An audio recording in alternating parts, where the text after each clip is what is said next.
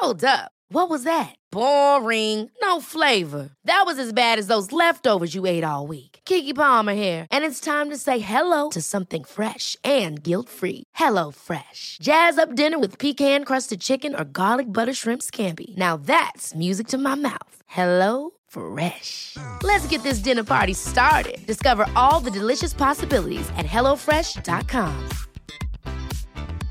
Cool fact a crocodile can't stick out its tongue. Also, you can get health insurance for a month or just under a year in some states. United Healthcare short term insurance plans, underwritten by Golden Rule Insurance Company, offer flexible, budget friendly coverage for you. Learn more at uh1.com.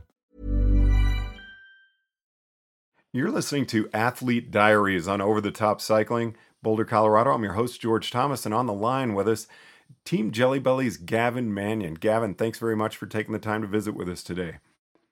Hey, George. Uh, yeah, thanks a lot for having me on. Now, I do want to recap a little bit of the U.S. Pro Challenge. We checked in with you, I believe it was after stage four. Um, what happened at the end of the race? How did it go for you? Um, it went well. Ended up finishing fourth overall. I'm not sure. I think that's probably where I was the last time we talked. Yes. Um, yeah.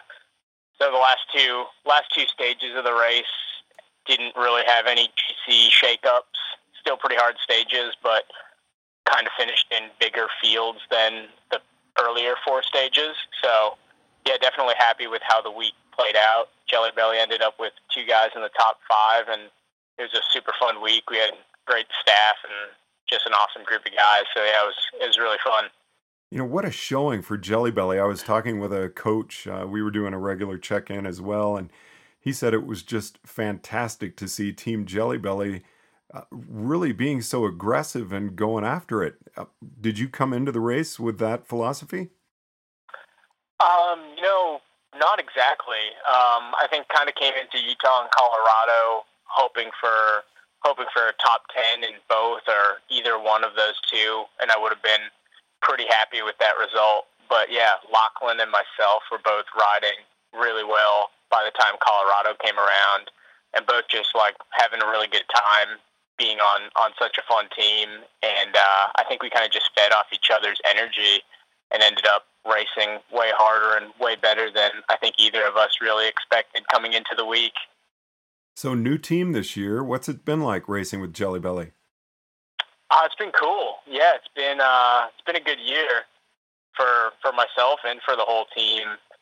And yeah, it's it's great to be on Jelly Belly. We have, I mean, the longest running continual sponsorship in cycling, I think, being the 16th year. I was going to say, so, I think it's 16 years now. Yeah, yeah. Danny has done a pretty amazing thing there, and um, we have quite the fan following just from being around for so long and having so many different riders have come through come through the program. So every time we show up to a race, you know, there's fans that have been following the team way before me or anyone else on the team was ever on there. So it's really cool to see that, and we have a good connection with even people who have no idea what cycling is when they see a big team bus covered in jelly beans. Little kids and their parents get super excited. So that's always fun at the bigger races. I've got to say, you've got to be one of the most exciting teams out there for the fans. Even when we were on training rides, I, I spoke with Danny and he said, You guys are supposed to be carrying packets of beans with you. Yeah, um, yeah, definitely. We're probably the fan favorite at every race we do. It's funny, even at like Tour of California, all the team buses kind of park in the same area, and Sky, and the big teams will have uh, a decent amount of fans around their bus and stuff because they're they're leading the race. So all the all the big fans are there to see the important riders. But our line of fans is normally about double the size, and it's not really people who are huge into cycling. They're just stoked to see the Jelly Belly brand. So yeah, it's awesome. So when I first met you a couple of years ago, uh, wow, it's like three seasons ago now. You were on uh, the Bontrager Livestrong team, and how has your career grown from there? Um, I know last year you actually became very famous for a crash that took place. yeah, that's probably my claim to fame, I guess. and then at the end of last year, um, looking for a team, how did it work out that you ended up with Jelly Belly? Uh, Uh, yeah. So you know, the past few seasons, it's kind of been an up and down ride, a little bit of a roller coaster. But that's, I guess, that's the way cycling goes and professional sports in general. Um, so yeah, I finished out my U23 career on the Livestrong team. Did four years on Axel's program, and uh, had some pretty good results at the end of that, and was really hoping to to move to the World Tour. And a few of my teammates were able to do that, um, but it ended up not really working out, and uh, it was a really tough market and everything that year. So I uh, ended up starting last season with Five Hour Energy and Frank Frankie um, Frankie Andreu was our director there on Five Hour Energy, and um, yeah, I had a really rough start to the season last year, just with a lot of crashes and injuries and illness and stuff like that. And um, yeah, it was probably the worst three or four months I've had racing a bike as far as getting results and stuff like that. And uh, but yeah, luckily enough, in the second half of the year, things started started to turn around, and I ended up being able to stagiaire with Garmin and did uh, Utah, Colorado, and Alberta with those guys, which was a pretty amazing experience. We won we won Tour of Utah, the first race I entered with the team. So that was that was really cool, and that's where I had my spectacular crash into a snow pole that uh, gained me a few hundred Twitter followers. So I guess that was maybe a positive. Definitely didn't feel like it at the time, but uh, yeah, it's pretty spectacular crash and got some good hits on YouTube and stuff like that. Finished out the season with them, and then with the merger with Cannondale and stuff like that, a lot of a lot of even established riders on the team were having difficulty getting jobs. So again, I was uh, I was forced to move back to the continental level starting this year, and uh, yeah, that's when I talked with Ian. Uh, sounded like he had a good program going and a really good team atmosphere, which is something I was looking for. Something I kind of missed since uh, since being on the Bontrager team. So yeah, with the Mortons coming on board and a few uh, a few guys that had already been on the team. Jacob Rathe was my teammate a little bit as a junior.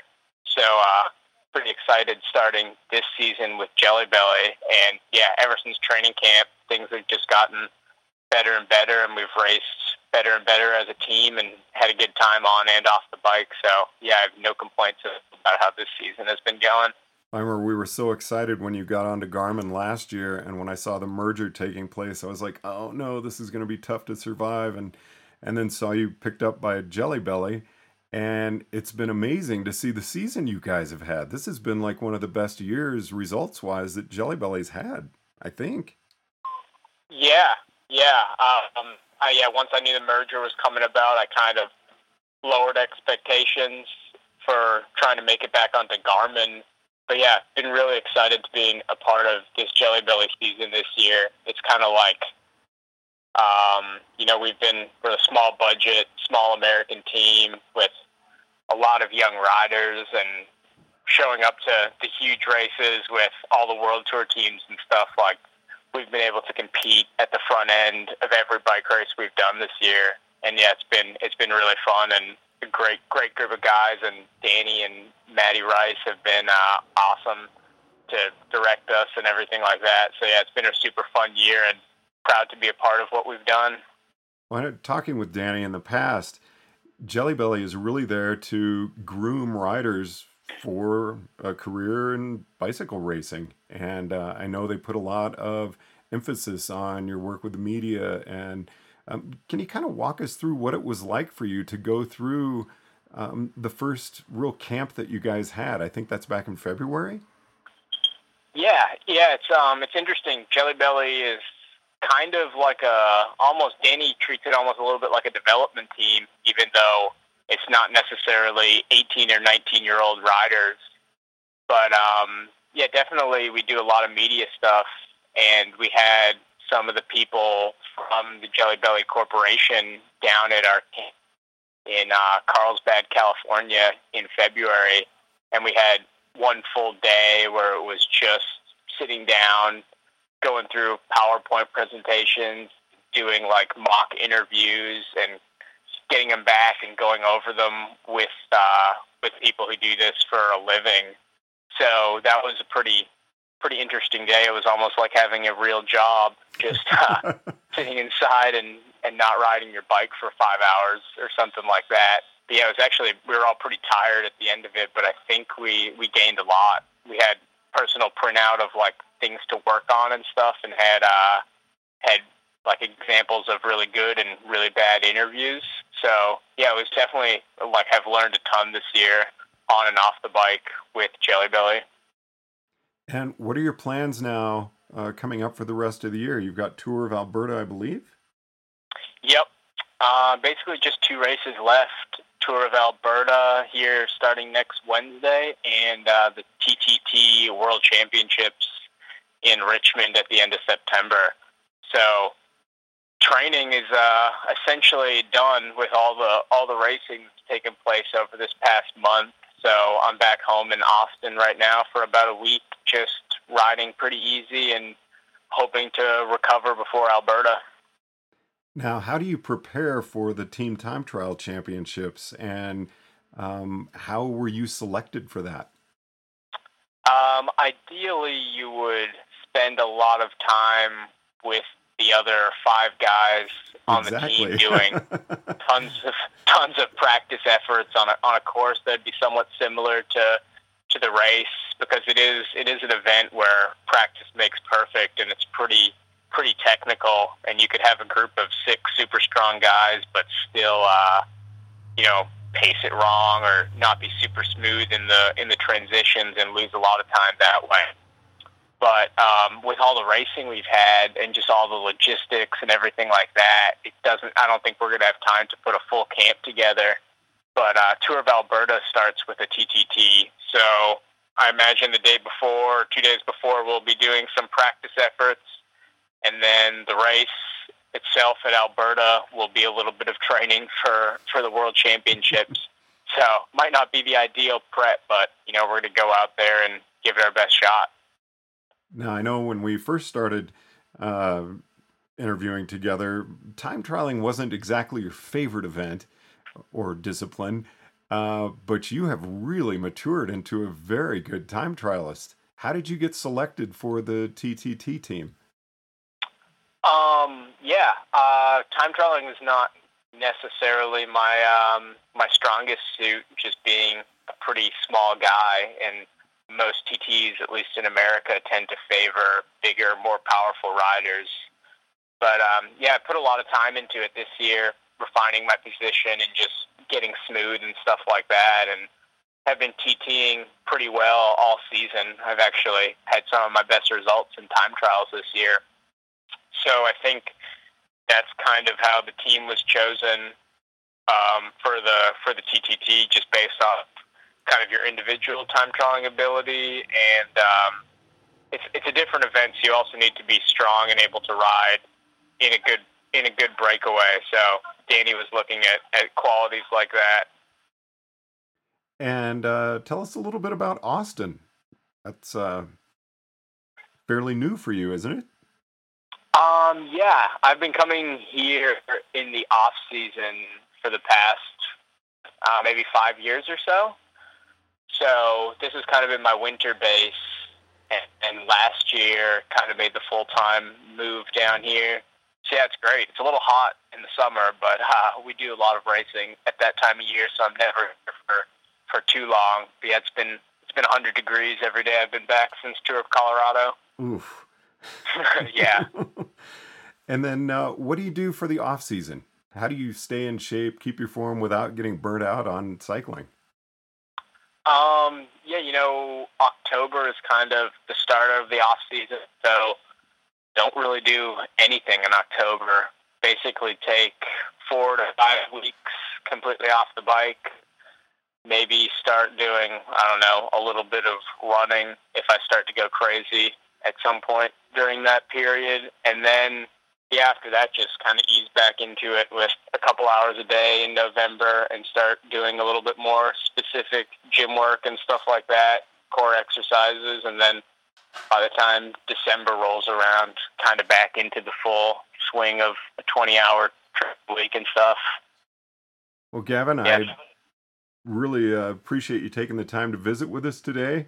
Uh, been way too long since we've chatted with you, and I look forward to uh, checking in with you from the tour of Alberta. Cool. Yeah, no problem. Um, I'll be sure to keep in touch. Over the top cycling in Boulder, Colorado, I'm George Thomas.